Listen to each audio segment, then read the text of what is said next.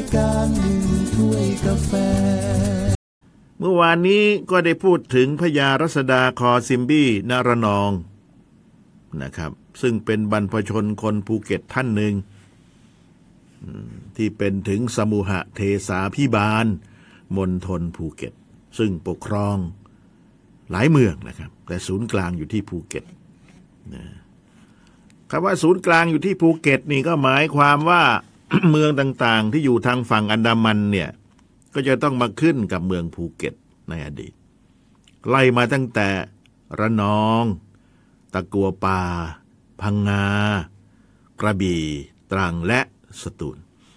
นะ โดยมีศูนย์กลางอยู่ที่ภูเก็ตท่านก็มาปกครองบ้านเมือง อยู่ตรงนี้นะ แล้วก็พัฒนาเมืองภูเก็ต ให้ทันสมัย มีตึกรามบ้านช่อง มีการบริหารราชการแผ่นดิน มากมายประสบความสำเร็จ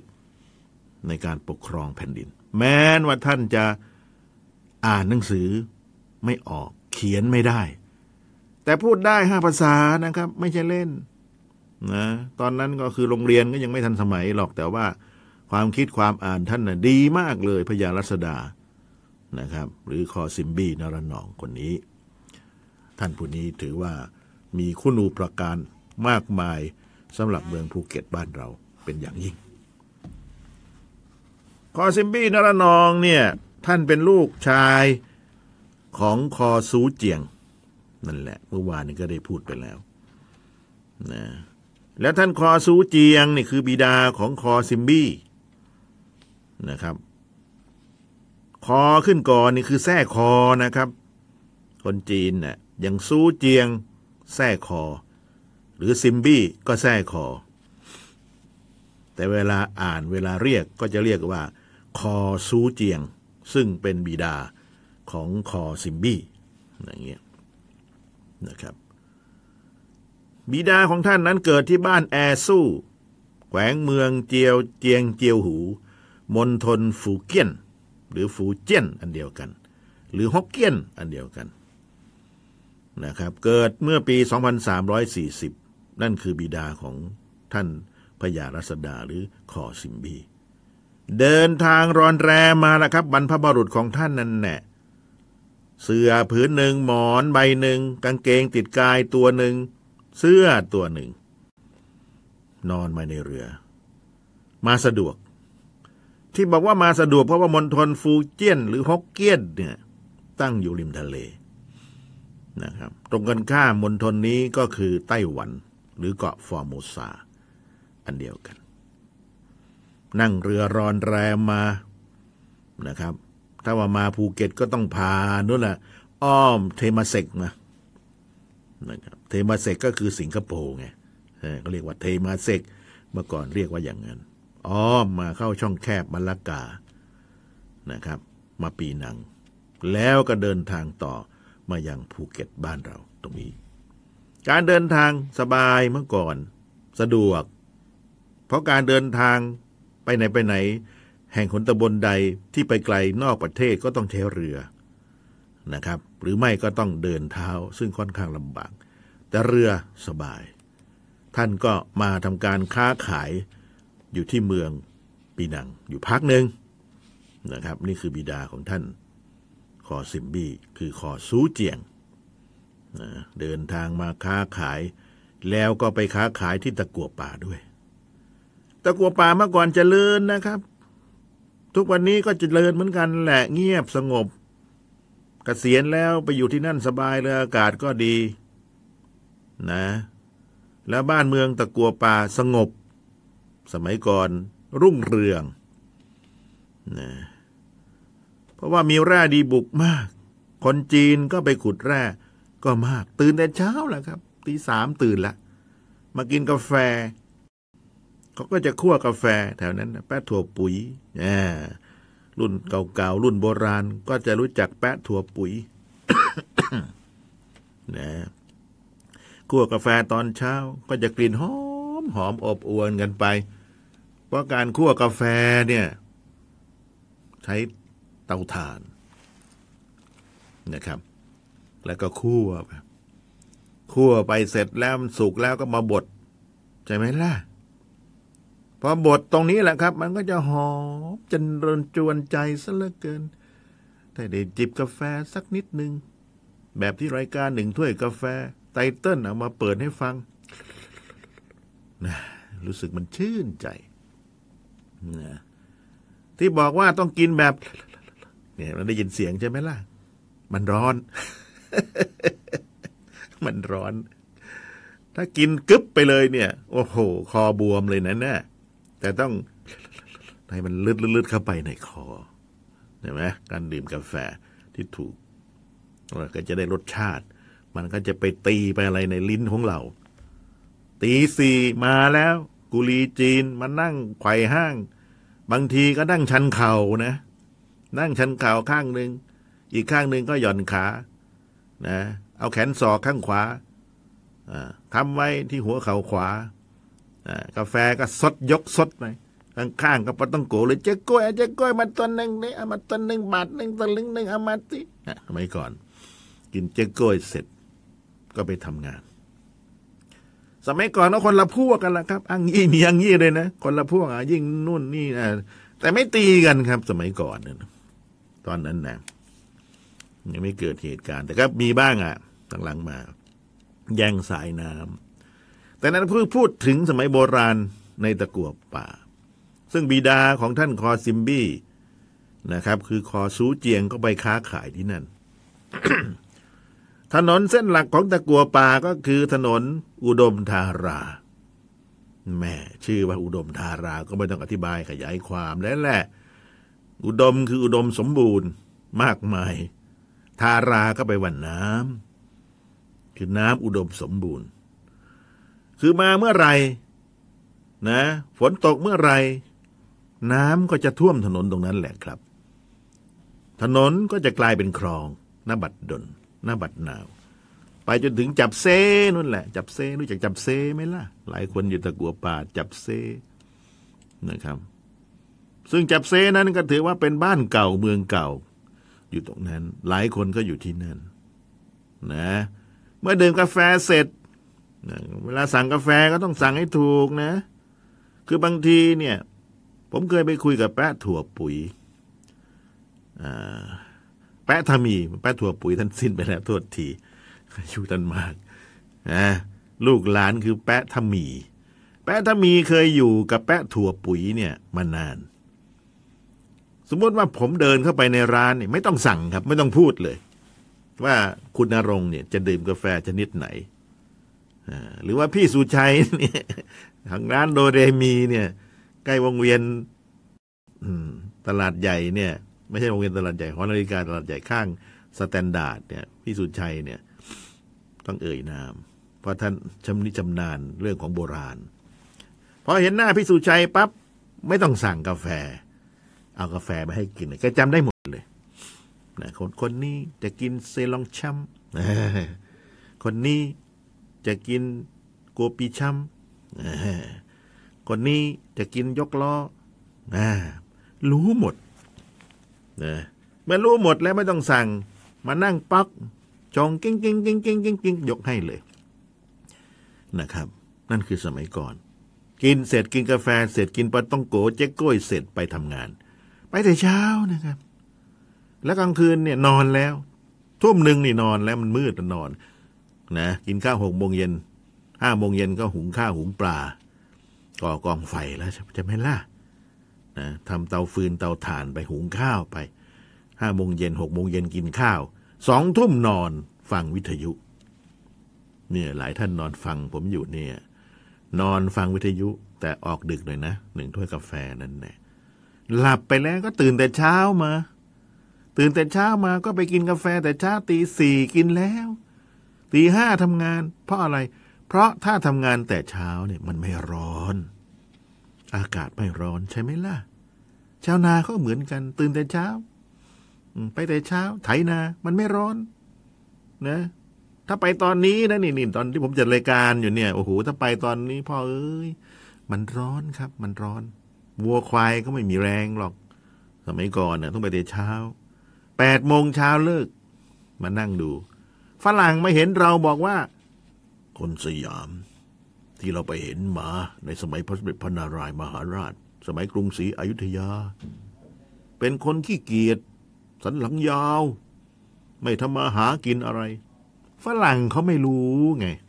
เขาก็ว่าเราขี้เกียจสันหลังยาว ใช่ไหมล่ะ คือเรา แปดโมงเนี่ยเราเลิกทำงานแล้ว เราก็นอนแปดโมงเก้าโมงสิบโมงเที่ยงกินข้าว แต่ฝรั่งมันมาดูตอนเรานอนแปดโมงเก้าโมงก็เลยว่าเราขี้เกียจเห็นไหมคนสยามมาอย่างนั้นนะ มีในบันทึก ไปลองอ่านดูบาทหลวงเดอซัวซีนั่นแหละ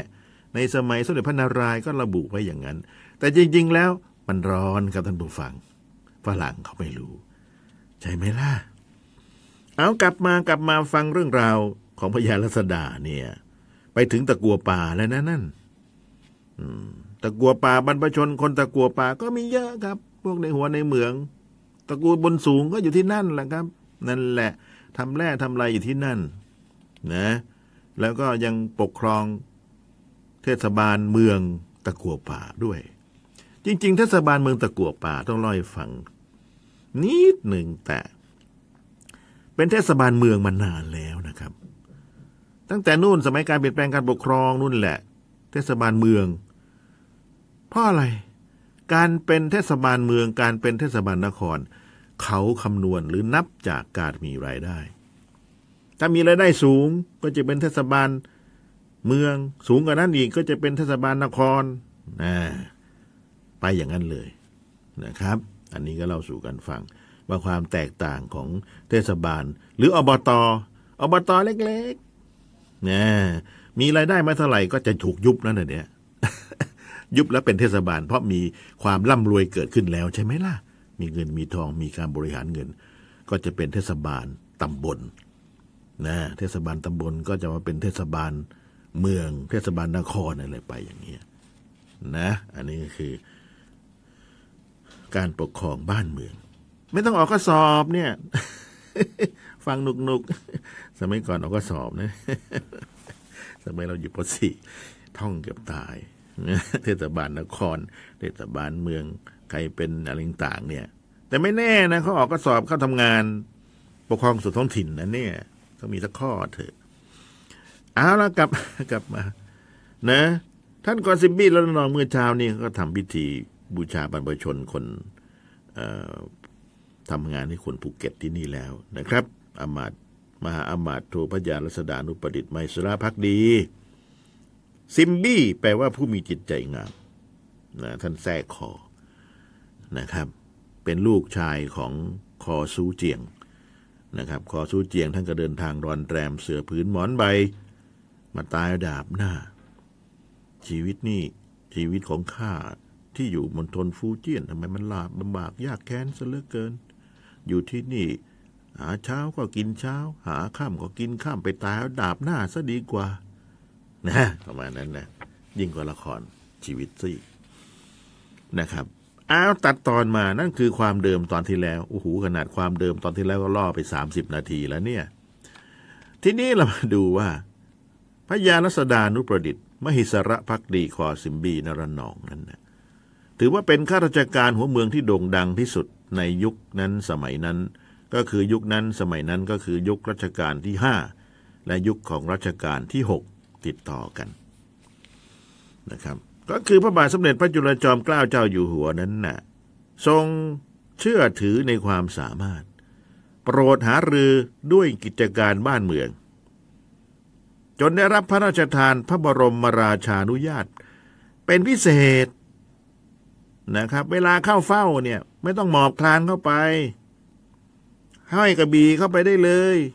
ปกติเขาห้ามนะ อาวุธยุทธภัณฑ์นะ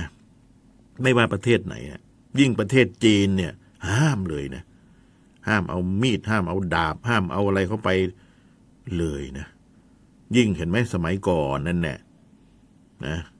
ใครจะไปนอนกับพระเจ้าเอ่อจักรพรรดิหรือห้องเต้ของจีนเนี่ย สมัยก่อน นางสนมเนะ่ยเออคือนางสนมของ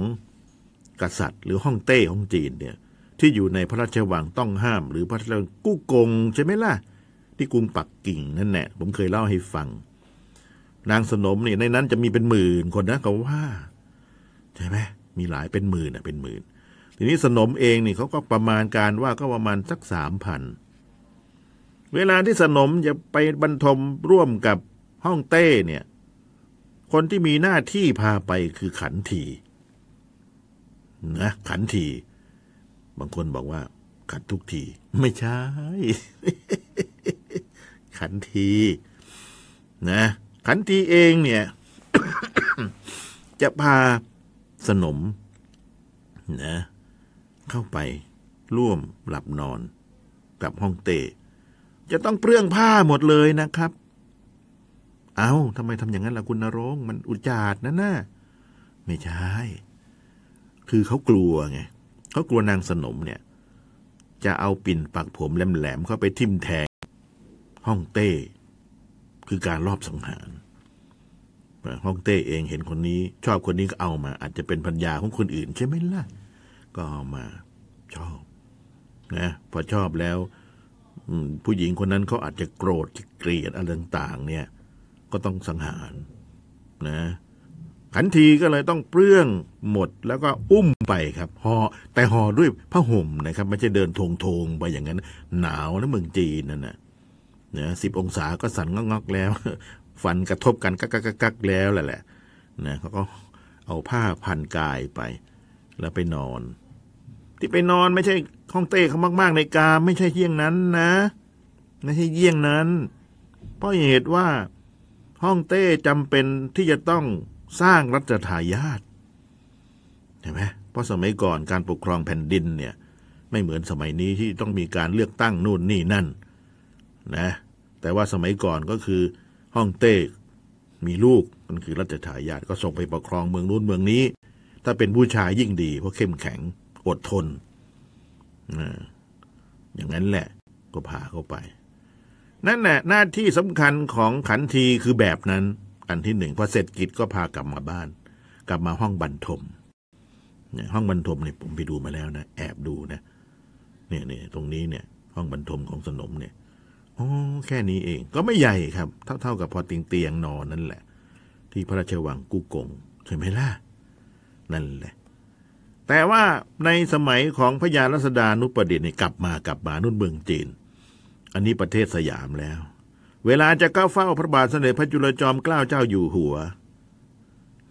เดินเข้าไป ห้อยกระบี่เข้าไป ไม่ต้องหมอบไม่ต้องคลาน ได้รับเกียรติอย่างสูงเลยนะครับ ในสมัยรัชกาลที่ห้าเนี่ย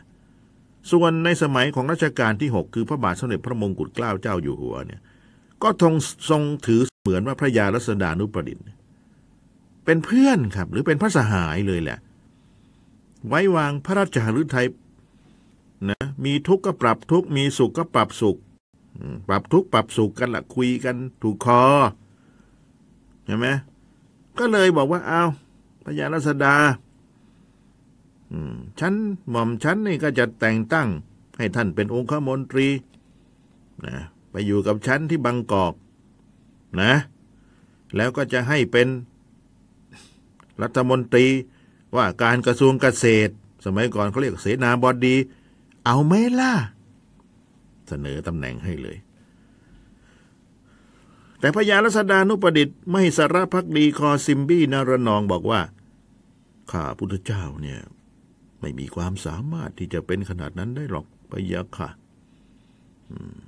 ไม่ขอรับพระราชกรุณาในขณะที่ข้าพุทธเจ้าอยู่ที่นี่ก็มีความสุข แล้วก็สามารถที่จะบริหารบ้านเมืองของภูเก็ต ให้เจริญก้าวหน้าได้ ข้าพเจ้าขอสละสิทธิ์นะพยาค่ะนะก็ไม่เอา ไม่เป็นรัฐมนตรีเกษตร ไม่เป็นองคมนตรี ทั้งแม้เสนอให้นะแต่อย่างไรก็ตามไม่เป็นยังไงก็ตาม ก็เลยโปรดเกล้า พระราชทานสายสบาย สายสะพายช้างเผือก ชั้นที่หนึ่งเลย สายแรกเลยให้เลย ก็ถือว่าสูงสุดนะ ใครที่ทำงานตรงนี้เนี่ย ได้ชั้นสายสะพายเนี่ย ไม่ธรรมดาไม่ธรรมดา ผมก็พึงได้เมื่อวาน ชั้นที่หนึ่งนะครับ ก็ตั้งหน้าตั้งตาทำงานอย่างนี้แหละตำแหน่งสูงแค่ไหนเราก็มานั่งจัดรายการวิทยุให้ท่านฟัง ความรู้เราพอมีก็ได้ แต่ไม่ได้ไปเทียบใครนะ ทีนี้รัชกาลที่หกท่านก็โปรดพระราชทาน เครื่องราชอิสริยาภรณ์สายสะพายช้างเผือกชั้นที่หนึ่ง ให้เลยนะแต่ว่าท่านก็ยังไม่ทันที่จะรับพระราชทาน ก็ถูกหมอจันซึ่งเป็นแพทย์ประจำเมืองตรังยิงนะครับ เสียชีวิตในเวลาต่อมา แต่ไม่ตายคาที่นะ เหตุเป็นอย่างนี้เมื่อวานเล่าให้ฟังแล้วแหละแต่เล่าซ้ำอีกครั้งหนึ่งกลัวท่านจะลืม ก็คือว่าวันนั้นน่ะ ระยารัศดานุประดิษฐ์คอซิมบี้นรนอง พร้อมด้วยเจ้าเมืองตรังได้ขึ้นเรือเพื่อที่จะเดินทางจากภูเก็ตไปตรัง แต่ปรากฏว่าภรรยาและลูก ของหมอจันที่ว่าเนี่ยแพทย์ประจำเมืองตรังเนี่ยแอบขึ้นไป จะบอกว่าแอบก็คงไม่ใช่แหละ คือคงจะขึ้นไปถือโอกาสวิสาสะขึ้นไป แต่ทั้งสองท่านนี่มองเห็นว่า การที่จะขึ้นเรือต้องขออนุญาตสิ ไม่ใช่อยู่ๆใครจะมาใครจะไปเกิดมาวางระเบิดในเรือจะทำยังไงเนี่ย ความปลอดภัยไม่มีเลยนะอย่างนี้ไม่ถูกต้องขออนุญาต จะขึ้นจะลงต่างๆทำหนังสือมา สมมติสมมติ เอาอย่างนั้นกันนั้นเลยไปส่งที่เกาะปัญญีแล้วกันสองแม่ลูกเนี่ย ไม่ต้องไป ในฐานะที่ขัดคำสั่งกฎข้อห้ามการขึ้นเรือต้องขออนุญาต ไปลงไปลงพาไปเกาะปัญญีไปลงนู่นแหละ ไป เรือก็หันหัวไปลงเกาะปัญญี ไปส่งแม่ลูกสองคน ซึ่งแม่ก็คือเมียของหมอจันหมอจันทราบข่าวว่า พระยารัศดาแล้วก็จริง ๆ พระรัศดาไม่เกี่ยวข้องอะไร เจ้าเมืองเนี่ย ให้เมียเขาลงที่กาะปัญญีก็เกิดความโกรธแค้นพอทั้งสองท่านเดินทางไปถึงท่าเรือที่กันตังแล้วแหละนะท่านก็ใช้ปืน ปืนบราวนิ่งประมาณนี้นะ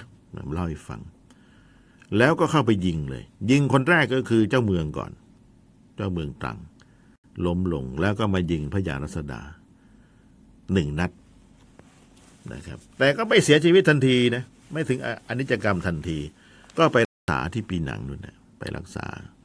แล้วก็ไปเสียชีวิตที่นู่นนะครับ อันนี้เล่าสู่กันฟังนะ ทีนี้เขาก็ขึ้นลงขึ้นศาล ตัดสินประหารชีวิตหมอจันให้ตกตายไปตามกัน ด้วยนี่คืออารมณ์ อารมณ์คนเสียดายเหมือนกันจริงๆถ้าท่านไม่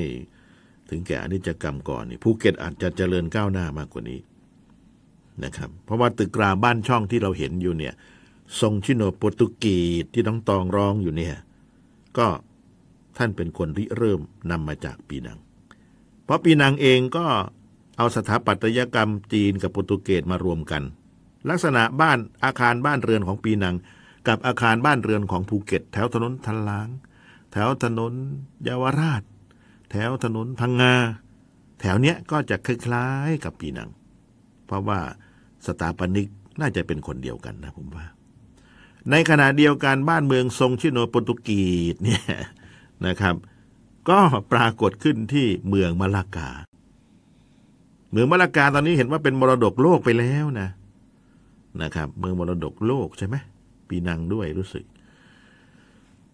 ก็มีสถาปัตยกรรมทรงพิทรงแบบนี้เหมือนกัน ทรงที่โนโปรตุกีสนี่แหละ หรือโปรตุกีสอันเดียวกันนะครับรายการหนึ่งถ้วยกาแฟ